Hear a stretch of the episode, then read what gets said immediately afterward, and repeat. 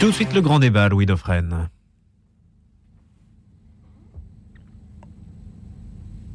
Et le grand débat donc avec... решение о проведении специальной военной операции. Кто бы не пытался помешать нам, а тем более создать угрозы для нашей страны, для нашего народа, должны знать, что ответ России будет незамедлительным. Et oui, j'ai pris la décision de lancer une opération militaire. Quiconque tente d'interférer avec nous, de créer des menaces pour notre pays et notre peuple, doit savoir que la réponse de la Russie sera immédiate et vous conduira à des conséquences telles que vous n'en avez jamais connues dans votre histoire. C'était bien sûr la voix de Vladimir Poutine que nous écoutions à l'instant, juste avant que le conflit soit déclenché. C'était il y a un an. L'Ukraine et la Russie entrent donc dans leur seconde ou deuxième année de guerre. Qui sait s'il y en aura une troisième?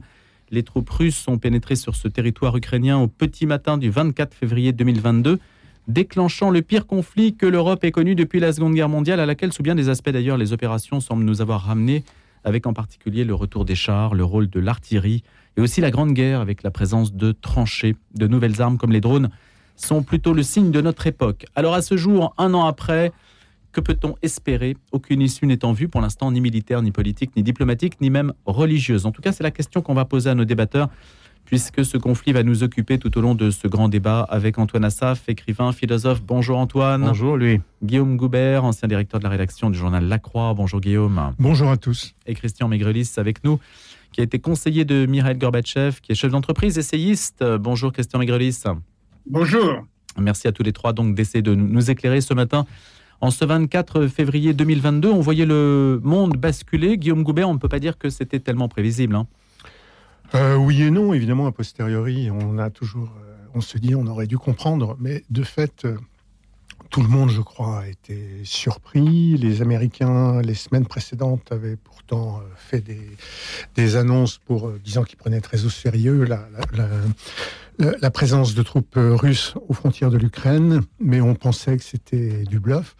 Euh, que c'était pour avoir une meilleure position de négociation euh, dans les relations internationales de la part de la Russie. Et, voilà, il y a un an tout juste, on a découvert que, on a pris conscience au moins ici que, ben voilà, c'était pas du bluff, qu'il avait vraiment un plan pour euh, s'emparer de l'Ukraine.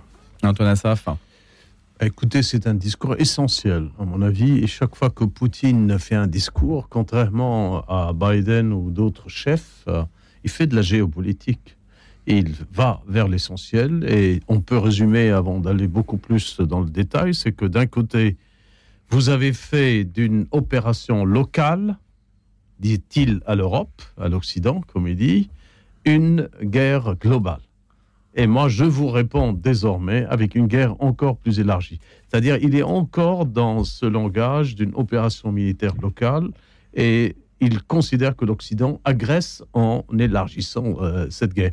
Et à partir de là, vous pouvez comprendre toute la suite de discours, ses reproches, les trahisons, l'idée d'une Europe, etc., etc. Mais il faut comprendre, et il utilise le terme d'ailleurs, euh, l'Occident a décidé de nous livrer une guerre stratégique globale. Et la guerre stratégique, c'est ce qui met en cause l'existence de la Russie. Christian Maigrelis. Écoutez, moi, pour moi, ce qui est important, c'est de savoir comment le monde va évoluer à partir de maintenant, et comment il va falloir rééchelonner les échanges internationaux, comme les, les relations politiques, ce que ça signifie pour euh, chacun d'entre nous et pour les générations qui vont nous suivre, parce que ce que nous avons, euh, nous assistons actuellement en première grandeur et sur le champ, sur le champ de bataille à une redéfinition du système, euh, le complète du système géopolitique mondial. Et le, vote de l'ONU euh, hier l'a bien montré. Nous pensions que la résistance à la Russie était le fait des pays riches, des G7 et de leurs alliés. Nous voyons avec la votation à l'ONU qui a 142 ou 147 pays qui ont voté contre. Donc ça va, ça dépasse très largement le G7 et même euh, en y comptant tous ses alliés. Donc qui ont voté contre, ça veut dire qu'ils ont voté pour le retrait des troupes russes, hein? Oui, oui, oui, c'est ça. Qui ont voté pour, excusez-moi, qui ont voté pour le retrait. Il n'y a eu que sept oppositions et quand on voit les pays avec lesquels la Russie se retrouve dans, ces, dans ce groupe des sept, c'est à pleurer non pas de rire, mais de désespoir. il y a évidemment ceux qui sont abstenus, mais ça c'est normal qu'il y ait des gens qui s'abstiennent, dans un, surtout dans un conflit euh, régional, puisque l'Europe euh, n'est qu'une région du monde. Oui. Mais euh, si on... La Chine et l'Inde se sont abstenus. Oui, voilà, les grands pays se sont abstenus. La Cuba s'est abstenue, mais Cuba n'a pas voté euh, n'a pas voté avec les sept. La Cuba est, resté euh, dans l'expectative. Donc il y a énormément de pays qui ont condamné cette euh, agression.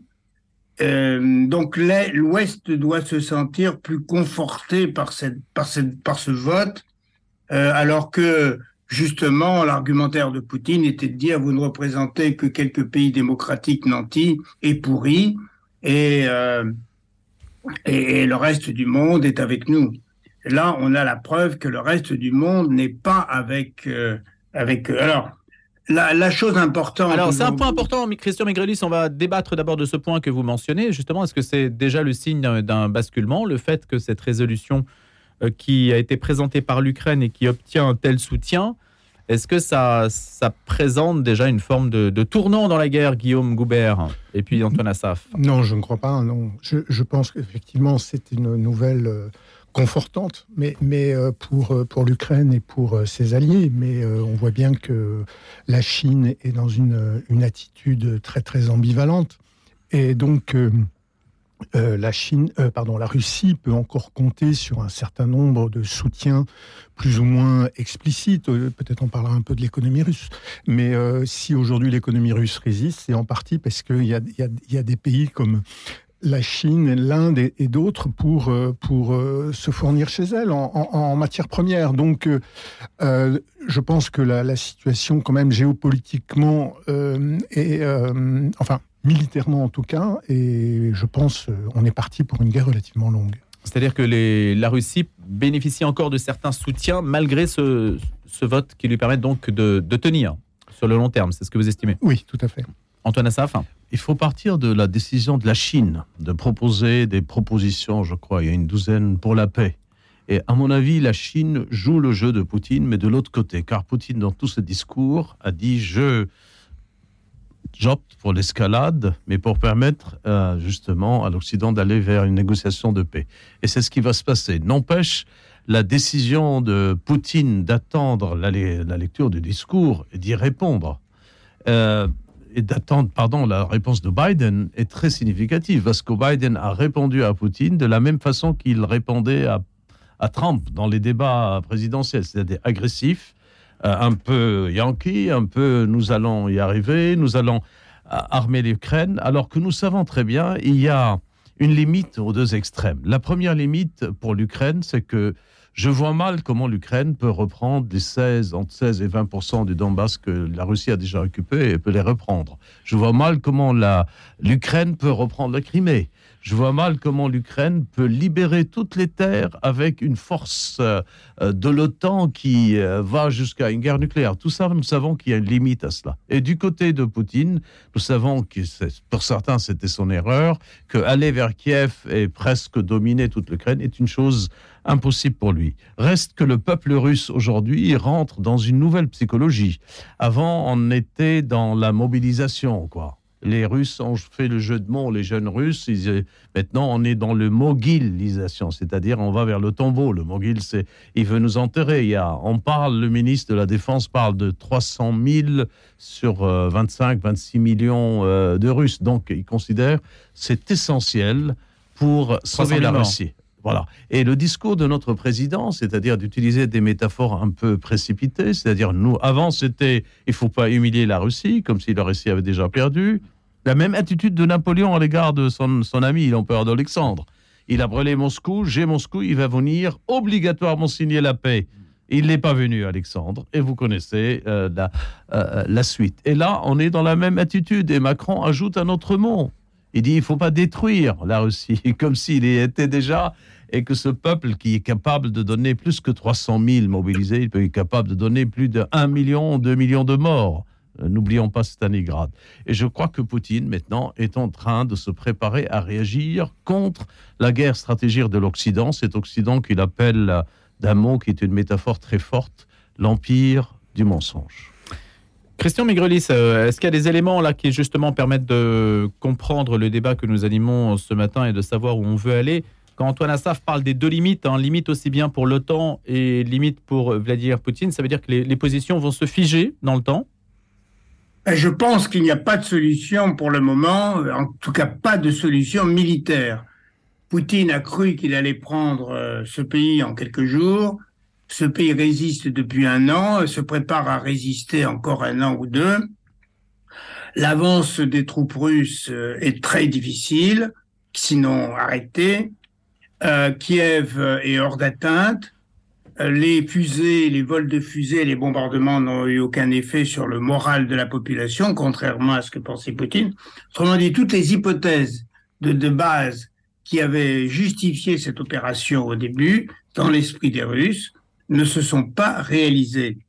Et l'Occident pourri, comme il l'appelle, ou décadent plutôt, euh, s'est armé, a armé l'Ukraine au-delà de, de, ce que pensait euh, Poutine, de façon à ce que ce pays puisse résister. Donc nous sommes dans un, un comme on dit, aux échecs. Personne ne peut gagner. Et il y a, y a un an ou presque, il y a dix mois, j'avais écrit sur un article sur la victoire à la Pyrrhus que pourraient obtenir les Russes. Si les Russes gagnaient, ils seraient à la tête d'un État qui serait rebelle, avec une résistance qui serait absolument insupportable et qu'ils ne pourraient pas juguler. Euh, et, comme les Russes ne peuvent pas perdre, on est réduit à s'arrêter là où on est et à traiter les uns avec les autres. Et c'est pour ça que la proposition chinoise me paraît extrêmement productive parce que depuis le début, je n'ai de cesse de dire à tous les micros et sur tous les plateaux que c'est la Chine qui a la clé de cette affaire parce que c'est la Chine qui est respectée à la fois par Poutine et craint par les Américains et c'est la Chine qui a la puissance qui lui permet de poser les choses, euh, de poser euh, les, toutes les hypothèses sur la table et d'obtenir un accord de, de, différentes parties. Sans la Chine, aucun accord n'est possible. Et effectivement, nous risquons de nous acheminer vers une guerre très longue dont la dérive nucléaire n'est pas exclue. Qu'en est-il de cette proposition chinoise sur le contenu, en fait, euh, Christian Megrelis Écoutez, il faudrait la connaître. Il faudrait la connaître. Hein. Pour le moment, on ne sait pas grand-chose. Les Ukrainiens la connaissent, mais on dit qu'ils ne répondraient pas tant qu'ils n'ont pas d'offre écrite. Les Russes la connaissent, mais n'ont laissé aucun, aucun écho. Et euh, nous attendons dans, de, de, connaître, de connaître ça pour pouvoir en parler. C'est pas la peine de faire des hypothèses. Antoine Assaf. Sans faire des hypothèses, on parle de 12 propositions. Et les constantes, que, il y a des fuites quand même euh, dans, dans, les renseignements, c'est que d'un, le référendum qui a donc euh, eu lieu déjà sera confirmé. Peut-être l'ONU proposera un autre. Mais il est certain que les Russes qui sont dans le Donbass, auxquels Poutine s'est adressé comme ses citoyens, pour les libérer du régime, dit-il, je le cite textuellement, néo-nazi, qui a accédé au pouvoir par un coup militaire. Voyez-vous dans quelle situation se trouvera l'ONU si elle demande un autre euh, référendum? L'autre, euh, justement, proposition de la Chine, c'est que et ça, c'est Poutine qui l'a dit, c'est que l'Occident, cet empire de mensonges, veut désintégrer la Russie. Et c'est la fin de la Russie de 1991, alors qu'il y a eu des accords, et que finalement, si vous voulez désintégrer la Russie, et si cela arrive, et on arrive à l'Est où la Chine se trouve, la Chine se trouve responsable de toute la géopolitique de l'Eurasie.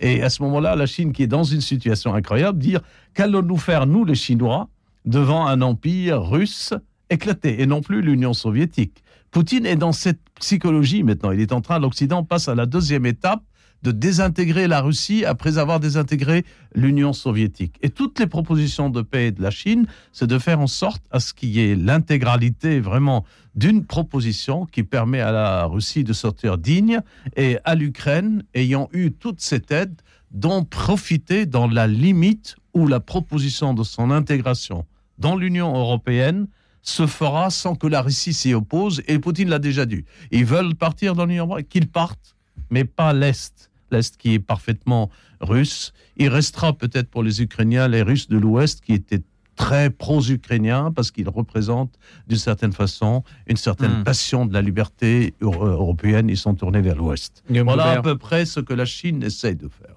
Alors, cette proposition chinoise peut fonctionner, Guillaume Gobert Disons qu'une hypothèse qu'on peut faire, qui n'est pas, qui est pas la pire, qui est, mais qui n'est pas du tout réjouissante pour autant, c'est celle d'un conflit gelé. Comme euh, d'ailleurs Poutine a un certain talent pour créer des, situations de ce type. On l'a vu en Géorgie, euh, en Moldavie, etc. Et que euh, on se trouve dans une situation comme entre Corée du Nord et Corée du Sud, où finalement la guerre s'arrête, mais c'est pas du tout la paix pour autant.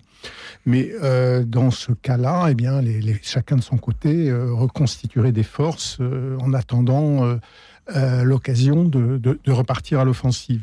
Mais effectivement, euh, je souscris à ce qui a été dit avant. C'est, euh, on ne voit pas quelle victoire militaire est possible à court terme, même à moyen terme. Donc voilà, il y a un moment où il faudra, il faudra, où viendra le moment. Je dis pas forcément il faudra, mais viendra le moment d'une forme de cessez-le-feu, mais mais qui ne résoudra strictement rien. Christian Migrelis oui, bah écoutez, je pense qu'on est tous d'accord. On va rester dans une situation gelée, je pense, quelle que soit l'issue de la négociation chinoise. Je pense qu'on restera dans une situation à la géorgienne où 20% euh, de la, surface de l'Ukraine sera occupée par la, Russie et, que l'Ukraine devra accepter. Le reste de l'Ukraine entrera dans l'Union européenne, dans l'OTAN, certainement, et, la frontière de l'OTAN va maintenant être euh, la frontière de la Russie, de la Russie du Donetsk. C'est une situation dangereuse, c'est une situation qui risque de dériver, mais je vois pas comment aujourd'hui les choses pourraient évoluer autrement, puisque aucun des deux belligérants n'est prêt à, s'arrêter et, chacun des deux croit qu'il va gagner. Est-ce qu'on peut imaginer, Christian Maigrelis, Antoine Assaf, Guillaume Goubert, que euh, Vladimir Poutine euh, soit euh, renversé, qu'on aille un jour à Moscou? Ça paraît complètement fantasmatique. Non, c'est possible, tout est possible, tout est possible. Mais la probabilité pour que ça se produise est relativement faible aujourd'hui, parce qu'on ne voit pas très bien qui pourrait prendre la tête. Il n'y a pas d'opposant aujourd'hui à Poutine en Russie, aucun, aucun. Les autres hommes politiques en Russie sont plus euh, radicaux que lui? Bah, les, Ceux qui parlent, ceux qui ont le droit de parler, sont plus radicaux.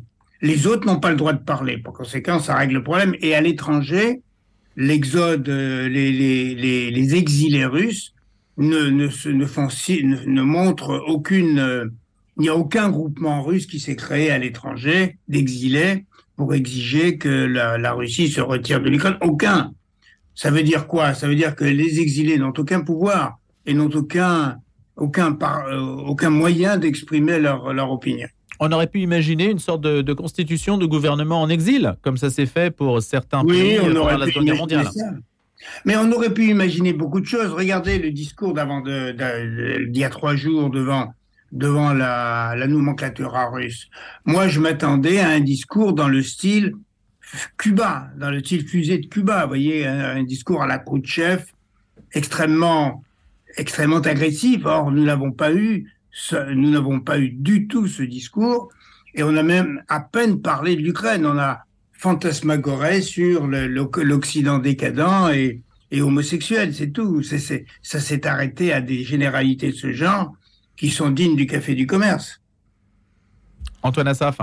En fait, quand vous abordez la question de la conception qu'a un État de la famille, on n'est pas dans les discussions de café de commerce, puisque les lois que veut protéger la Russie, on peut dire qu'il y a une hypocrisie, que dans le privé les choses se passent, mais quand même, elles ne sont pas rentrées dans la loi. Et la Russie et la présence des, religieux dans ce, devant ce discours, elle est là. On ne touche pas à la loi euh, naturelle. Mais pour revenir aux lois stratégiques, il ne faut pas oublier que dans le discours de Poutine, il fait une analyse très importante de l'évolution du discours anti-russe depuis contre-révérence. Et il considère l'Ukraine comme étant vraiment le porte-drapeau des États-Unis et bien sûr derrière l'Europe pour créer cette euh, un peu russophobie qui avance progressivement vers ses frontières.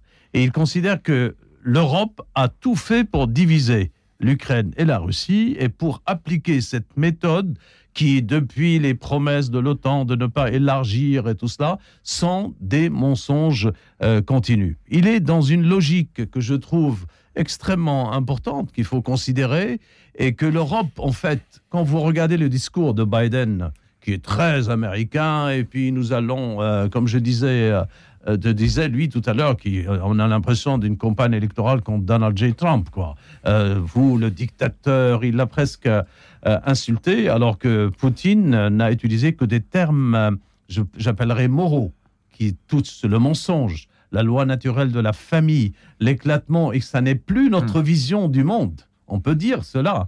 Il a quand même insisté sur une chose importante, c'est que Biden, tout ce qu'il peut gagner et ce qu'il veut gagner, c'est le renforcement de l'OTAN dans l'Europe et de tenir l'Europe dans une stratégie otanienne. Et je considère son discours comme étant un renforcement de l'OTAN, un peu comme un retour au discours de l'époque de la guerre froide, pour justifier cette présence en Europe et tenir plus l'Europe que la Russie.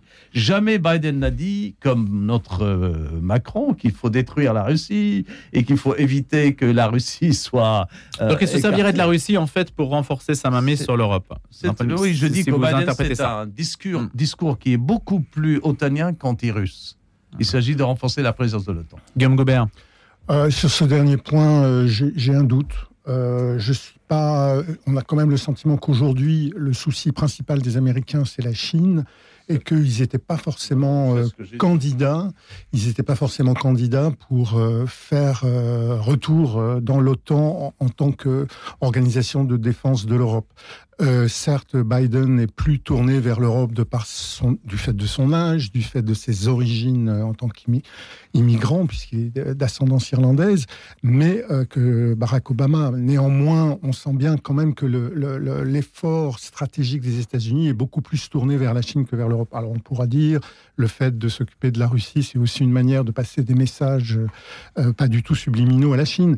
Mais euh, néanmoins, voilà, je suis pas certain qu'il y ait une telle volonté des États-Unis, mais, mais, mais j'observe et euh, mon, point de vue peut, évoluer. Mais, mais à ce stade, je suis pas absolument sûr que les, Américains veuillent, dans cette affaire, à la fois, euh, euh comment dire, accroître leur emprise sur l'Europe occidentale et mettre fin à, la puissance de la Russie. De toute façon, mettre fin à la puissance de la Russie me paraît quelque chose de totalement irréaliste, car ce pays est absolument gigantesque euh, à bien des égards et je ne vois pas comment, quand, Poutine dit que l'Occident veut détruire la Russie, euh, ça ne me paraît même pas possible. Voilà. Sur la question de votre question, Louis, tout à l'heure, sur est-ce que Poutine veut tomber, il y, a une chose que je voudrais souligner, c'est... est-ce qu'on peut le faire tomber? euh, non, ce que je voudrais souligner, c'est euh, ne prenons pas nos désirs pour des réalités. Nos désirs, aussi légitimes soient-ils, pour des réalités euh, qui puissent se concrétiser. beaucoup d'événements ces dernières années nous ont, ont défié notre compréhension des choses, notre, notre rationalité.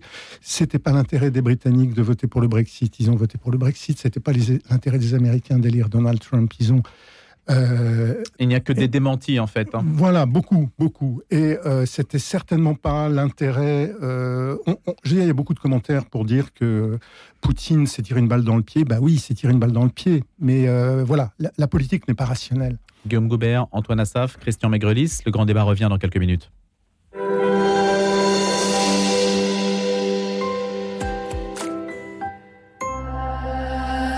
La CAVIMAC, la sécurité sociale des cultes depuis 1978, gère et finance la santé, la retraite, l'action sociale et la prévention pour les ministres du culte, les membres des congrégations et des collectivités religieuses. Pour plus d'informations, rendez-vous sur cavimac.fr. La CAVIMAC, la sécurité sociale au service des cultes. Regarde ma fenêtre, tu vois rien? Bah ici, tous ces euros qui passent à travers. Moi, si j'étais toi, j'irais à la maison de la fenêtre. Écoute, bah j'entends rien. Exactement. Isolant pour le bruit et le froid. Je consomme moins d'énergie, donc je fais des économies. Et j'ai pu bénéficier des aides de l'État. Attends, mais je suis passé de voir il y a trois jours. Tu ne les avais pas Oui, la pause se fait en une journée. N'attendez pas les beaux jours pour remplacer vos fenêtres. La maison de la fenêtre depuis 25 ans à votre service. Certifié Calibat RGE 01 42 11 0303. 01 42 11 03 03.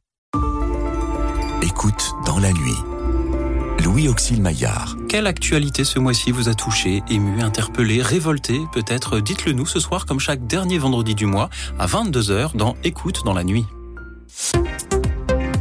Vendredi 24 février, 7 degrés en Ile-de-France ce matin et un ciel plutôt chargé qui va se dégager en cours de journée et des températures clémentes.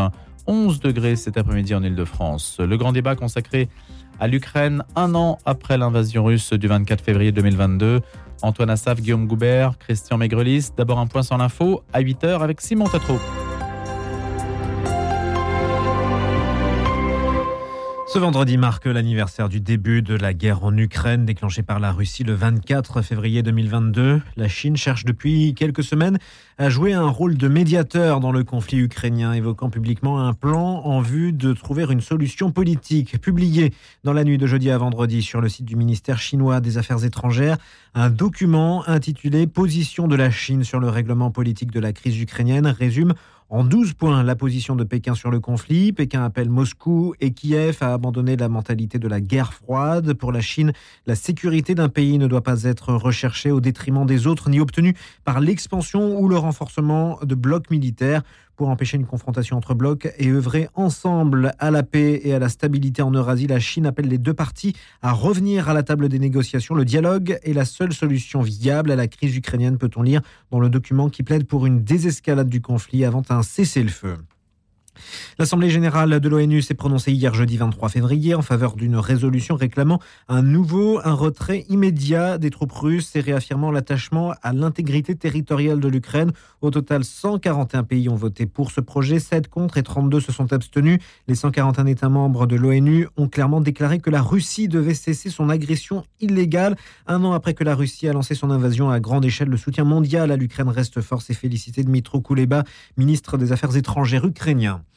Dans le reste de l'actualité, le mari d'Asia B a été placé en garde à vue. Hier, les membres de son épouse ont été retrouvés le 13 février dans le parc parisien des Buttes-Chaumont. Une autre personne avait également été placée en garde à vue ce jeudi, mais elle a été levée dans la journée. La disparition de la femme de 46 ans avait été signalée à la police le 6 février dernier par le suspect. Une information judiciaire a été ouverte le 17 février des chefs d'assassinat, atteinte à l'intégrité d'un cadavre et recel de cadavre. Après la mort d'une professeure d'espagnol poignardée par un élève au lycée Saint-Thomas d'Aquin de Saint-Jean-de-Luz dans les Pyrénées-Atlantiques, une information judiciaire pour meurtre avec préméditation sera ouverte aujourd'hui avec demande de placement en détention provisoire de l'adolescent.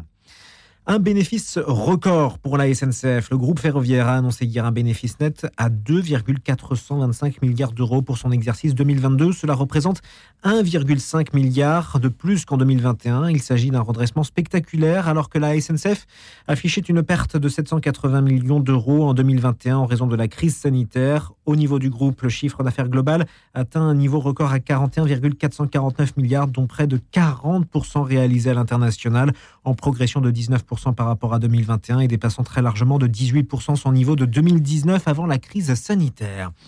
Et puis jeudi noir pour le football français en Coupe d'Europe, Nantes, Monaco et Rennes ont été éliminés de la Ligue Europa par la Juventus Turin, le Bayer Leverkusen et le Shakhtar Donetsk. Le grand débat. Le grand débat. Louis Dauphren. Consacré à la guerre en Ukraine, ce matin, bien sûr, vos journaux sont à l'aune de cet événement. Le Figaro titre La guerre qui a changé le monde. Un an après l'invasion du 24 février, l'Ukraine paie un prix élevé pour mettre en échec le rouleau compresseur russe. Et Philippe Gély estime que nos valeurs se jouent sur les bords du Dniepr.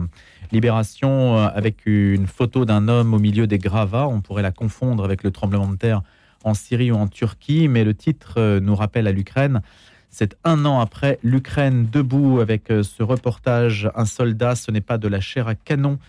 Un an après le début de l'invasion, eh bien, les forces ukrainiennes tentent de tenir dans la durée en prenant soin du moral de leurs troupes. C'est l'angle choisi par Libération. Et puis la Croix, ce matin également, des civils dans l'effort de guerre. On insiste sur la résistance de la population à l'occasion de ce premier anniversaire de la guerre en Ukraine. Reportage auprès d'un peuple qui reste mobilisé. C'est peut-être non pas la surprise, mais en tout cas le fait marquant de cette année de guerre, c'est la résistance qu'offre évidemment l'Ukraine, grâce aussi au soutien occidental, bien sûr, à l'invasion russe. On va écouter, on va essayer de se situer à présent. On a beaucoup parlé des aspects diplomatiques, politiques, militaires.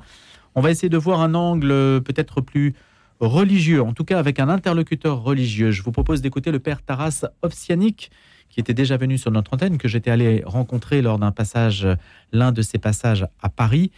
Il est vicaire aujourd'hui à la cathédrale Saint-Volodymyr, donc à Paris, dans le 6e arrondissement.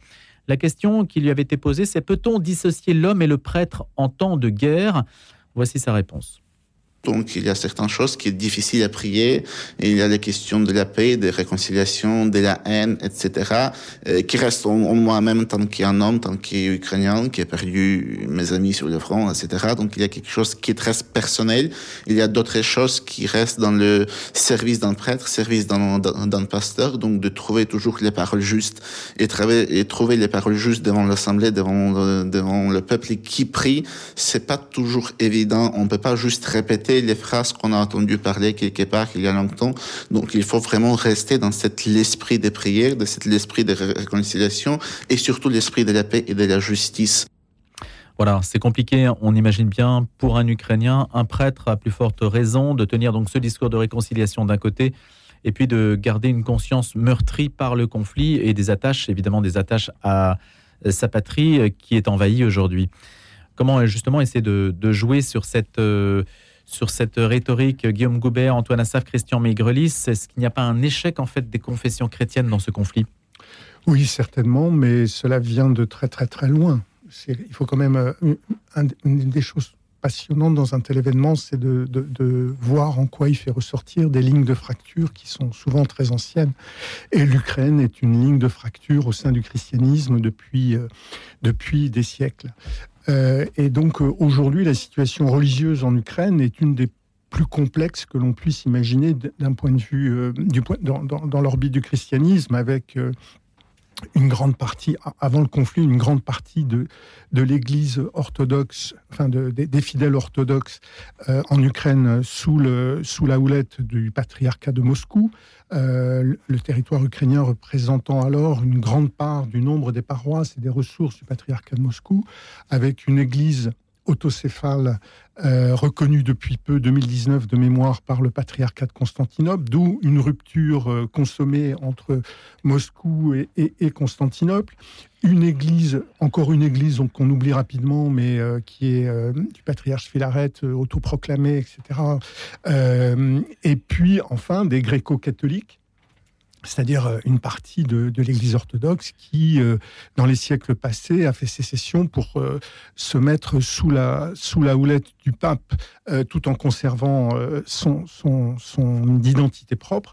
Voilà, Église gréco-catholique qui a subi une répression atroce pendant, pendant la période stalinienne. Euh, et voilà. Et euh, donc, euh, les, facteurs religieux sont très, très complexes. le patriarcat de Moscou s'est rangé complètement derrière Poutine. Et pour conclure, on voit bien là tout le danger qu'il peut y avoir quand une église est liée de près à une logique étatique. Guillaume Goubert, le point marquant quand même, c'est peut-être le fait que le patriarcat de Moscou n'ait pas obtenu tous les soutiens qu'il aurait désirés dans son entreprise dans l'entreprise menée par Vladimir Poutine. Oui, bien sûr. Et, euh, si on doit tirer la leçon de cette année de guerre, de ce point de vue. Effectivement, euh, l'Église euh, orthodoxe ukrainienne, en lien avec le patriarcat de Moscou, a coupé ses relations avec le patriarcat de Moscou. Ça, c'est un événement majeur.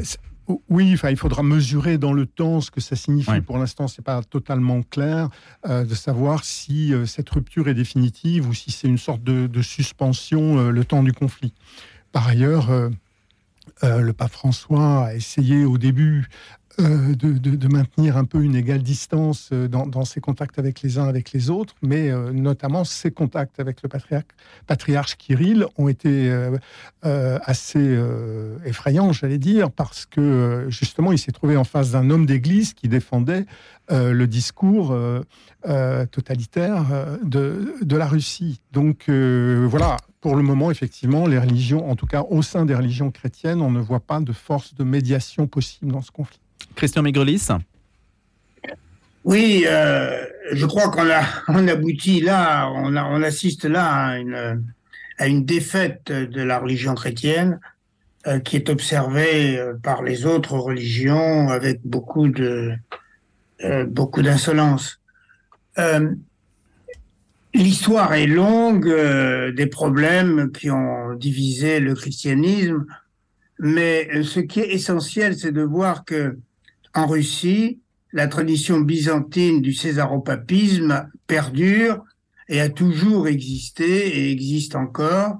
C'est-à-dire que il y a alliance de l'autel avec euh, avec le sabre. Le sabre et l'autel sont indissociables. Euh, c'est le Gott mit uns des Allemands. Dieu est avec nous, Dieu est avec la Russie, et ça alimente et ça a alimenté avant-hier le discours de Vladimir Poutine qui a fait appel à la Bible pour justifier l'agression de, de l'Ukraine. Moi, je voudrais quand même euh, euh, revenir sur ce, euh, sur ce sophisme permanent dans lequel nous vivons depuis un an de la part de la Russie, qui est d'évacuer complètement toute idée d'agression en disant nous faisons la guerre, l'Occident nous, nous a fait la guerre et nous réagissons par la force. Voilà ce qu'a dit textuellement avant-hier Vladimir Poutine. L'Occident nous fait la guerre et nous réagissons par la force. Autrement dit, on gomme complètement l'agression russe et n'existe pas. L'agression russe, c'est simplement, c'est une agression occidentale à laquelle la Russie, de bon droit, a résisté. Et là, euh, on revient à, à ce qui s'est passé il y a 70 ans ou 80 ans en Europe, avec l'affaire des Sudètes, parce que c'est à peu près le, discours que tenait Hitler lorsqu'il a annexé les Sudètes avec la complicité de la France et de la Grande-Bretagne. Et, la seule chose que nous avons fait et qui a ressoudé l'Occident, c'est que nous avons refusé un accord de Munich, alors que cet accord de Munich avait été considéré à l'époque comme le garant de la paix pendant un siècle. Vous vous hmm. souvenez de Chamberlain et de Daladier rentrant en triomphant et montrant l'accord signé en disant euh, nous avons évité la, guerre pour l'Europe pour un siècle. Il n'y aura pas de guerre en Europe pendant un siècle.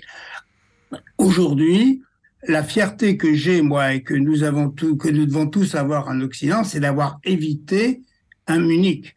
Parce que s'il y avait eu un Munich et si l'Occident avait entériné l'agression de la, de la Russie, je pense que nous nous préparions vraiment à un conflit mondial dans les dix ans qui, dans les dix ans qui viennent aujourd'hui. C'est, c'est, c'est un risque qui est extrêmement faible, d'autant plus faible que chaque fois que Poutine parle de sa force nucléaire, c'est pour dire nous ne l'utiliserons pas, sauf si nous sommes attaqués. Voilà. Alors, cette idée, Christian Maigrelis, cette idée euh, sur ce point, avant de faire réagir euh, Antoine Assaf, sur ce point, elle est hum, communément admise en Russie. Hein. C'est-à-dire qu'en 2020, c'est ce que vous dites, 10% hein, de la population pensait que la Russie était vraiment agressée par l'Occident. Aujourd'hui, euh, trois ans plus tard, c'est 70% de la population qui le pense. Mais comment établissez-vous ces, données? Bien, écoutez, c'est simplement par, euh, par ma propre expérience. Je passe une partie importante de ma vie en Russie et, je parle avec tout le monde et je vois un peu comment l'Occident est considéré. Il y a trois ou quatre ans, l'Occident a été envié par les Russes. Encore. Et, tout le monde ne rêvait que d'une chose, c'est d'aller faire ses études aux États-Unis pour pourquoi faire, non pas pour rentrer en Russie, mais pour pour s'installer aux États-Unis. Bon, aujourd'hui, euh, l'opinion publique euh, dans les rues de Moscou vous parlez à un taxi, vous parlez à un commerçant, vous parlez à un fonctionnaire, elle est la même. Nous sommes agressés par l'Occident et nous devons nous défendre parce que nous sommes la grande Russie éternelle et personne ne peut nous battre. Voilà. Ça, mmh. c'est une, c'est une, c'est un retournement d'opinion euh, comme seuls des gens comme Hitler savaient les faire. Antoine Assaf. Je crois qu'il faut considérer plusieurs euh, niveaux. répétez Antoine parce que votre micro n'était pas ouvert. Alors voilà, on va demander à Saint Paul la grâce de. Allez-y Antoine, c'est bon. Et donc il faut examiner plusieurs niveaux, un peu comme les strates géopolitiques. Le premier, il est existentiel.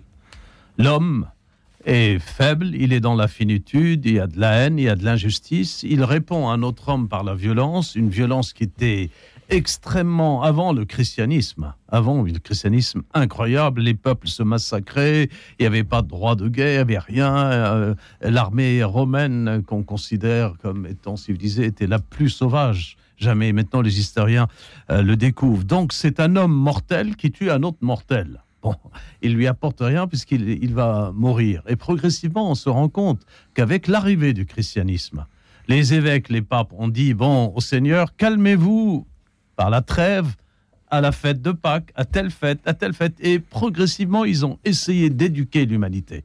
C'est pourquoi je ne peux pas parler d'une défaite du christianisme pour un Christ qui a vaincu la mort n'est-ce pas? On ne peut pas parler de défaite du christianisme. Le christianisme est victorieux jusqu'à la fin mais là, du vous monde. parlez sous un angle métaphysique, Non, euh, mais, euh, mais justement, mais on ne peut pas parler d'une défaite du christianisme. Au contraire, le christianisme s'est adapté à la faiblesse humaine et il a essayé d'introduire avec saint Augustin, saint Thomas, ces notions qui ne sont pas tout à fait absolues. C'est-à-dire, il n'y a pas de guerre sainte, il y a des guerres qu'on sanctifie. Attention, Dieu n'est pas là.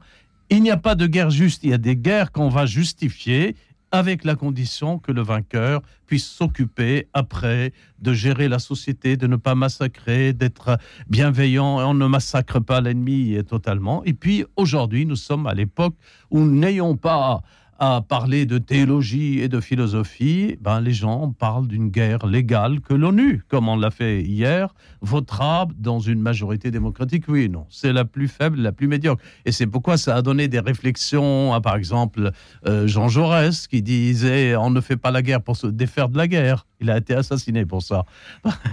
Ou Valérie qui leur disait, avec son cynisme habituel, toujours à 4 heures du matin avant d'aller au ministère, il disait la guerre, c'est son, c'est le massacre entre des gens qui se connaissent pas pour et pour le service des gens qui se connaissent, mais eux qui se massacrent pas. Et alors, on va s'adresser à ces gens qui se connaissent, les diplomates, et qui se massacrent pas pour leur demander autour d'une table, signons la paix. Or, nous savons que pour le cas de l'Ukraine, et Biden l'a déjà lu, personne ne l'a commenté, je suis vraiment sidéré, il a dit bien à Zelensky lui-même, n'espérez pas reprendre toutes les terres qui ont été prises, c'est fini. Il y a là une majorité de Russes, il a pris, la stratégie de Poutine est beaucoup plus puissante qu'on le croit. Il a le maire Azov, il a la Crimée, ils vont pas libérer La mer mer. d'Azov. Hmm. Et à, partir de là, on peut comprendre. Mais Antoine, Et, Antoine, euh, que je sur- termine Oui, justement sur cette question théologique, parce que j'ai entendu Voilà. la défaite du christianisme sera Bah. Notre-Dame, ça me fait hurler. Et l'homme humain dans sa finitude, aujourd'hui, si nous examinons tout ce qu'a dit Poutine, il a bien vu, il avait Kirill en face de lui, Hmm. il a Bartholomeus de l'autre côté. Il a dit que finalement, la Russie est dans son droit moral, et moi je crois que l'Ukraine aussi est dans son droit moral. Tout ce que l'Ukraine peut faire dans cette guerre, dans les limites de ce que... Bah, la si vous dites paix- qu'elle est dans son droit moral, la Russie, ça veut dire qu'elle a, elle a le droit d'envahir l'Ukraine. Enfin, non, non, dans son droit, Antoine. elle est- Je dis, ne- Ah, ça c'est incroyable. La non, Russie non, dans son non, droit non, ne me comprenez pas mal. Ah ben, ne me euh, comprenez pas mal. Elle est dans son droit moral de dire je défends ma famille. Il y a une contradiction Hmm. chez Poutine. Allons jusqu'au bout. La contradiction chez Poutine, d'un côté, nous avons une famille bien défendue, de l'autre, euh, ce qui se passe avec les enfants de l'Ukraine n'est pas du tout moral. Ils disparaissent, ils sont lobotomisés, ils sont euh, éduqués d'une autre manière. Il y a une force là qui contredit Hmm. une autre. Mais il y a bien sûr euh, quelque chose. Du côté des Ukrainiens, ils sont aussi dans leur droit de se défendre, mais malheureusement pour eux, et là je suis clair, ils n'iront pas au-delà d'une intégration dans l'Union européenne qui résiste avec eux, mais ils ne Bah, pourront c'est pas. déjà très bien s'ils obtiennent l'intégration de l'Union Biden européenne. a pour eux. prévenu, ne- il Hmm. ne fera pas la guerre totale contre la Russie. C'est ça le, le bout de mon discours. Il n'y a pas à en, en rire de ce qui n'existe pas, comme la défaite du christianisme. Je voulais de- demander justement à Christian Maigrelis, avant de faire réagir euh, aussi Guillaume Goubert, euh, que vous expliquiez davantage peut-être ce point, euh, Christian Maigrelis, sur la défaite du christianisme qui est regardé avec insolence par les autres religions. Écoutez, euh, toutes les déclarations du chef de l'Église orthodoxe russe ont été en faveur de la guerre. Il n'y a rien eu d'autre que il faut, il faut se battre contre le mal. Ça a été le point d'orgue de, de- de chacun des discours de Cyril, de Kirill. Bon, alors euh, je, je veux bien que je veux bien que, que l'homme soit saint, je veux bien que l'homme pardonne, je veux bien que le que le Christ soit ressuscité. Je suis chrétien moi-même et j'en suis persuadé. Mais il y a d'un côté le Christ qui a donné un enseignement et d'autre côté il y a les hommes qui ne le suivent pas. Or aujourd'hui euh, je ne peux pas penser qu'un monsieur comme Poutine considère, puisse considérer qu'il suit l'enseignement du christianisme, parce qu'on revient à ce moment-là au système de la guerre sainte, qui a fait le mal que l'on connaît dans l'humanité. Il y a euh, une, euh, une manière pour les chrétiens de s'exprimer. Les chrétiens ne, peuvent faire autre chose que d'exprimer des idées, de faire un discours, de montrer l'exemple. Et là, nous avons, chez les orthodoxes russes, nous n'avons rien, nous n'avons pas d'exemple, nous n'avons pas d'expression, nous avons simplement un désir de guerre et de revanche contre ce qu'on appelle le mal, c'est-à-dire euh, ce qui est contre la Russie et le mal. C'est pas ce qui est contre Jésus qui est le mal, c'est ce qui est contre la Russie. Hmm. Bon, alors tout ça, il faudrait refaire l'histoire, revenir à 1054, revenir à, à tous les, déchirements de l'Église euh, universelle du, du, début de l'ère chrétienne. Euh, mais c'est pas la peine, on n'a pas le temps de le faire et ça sert à rien.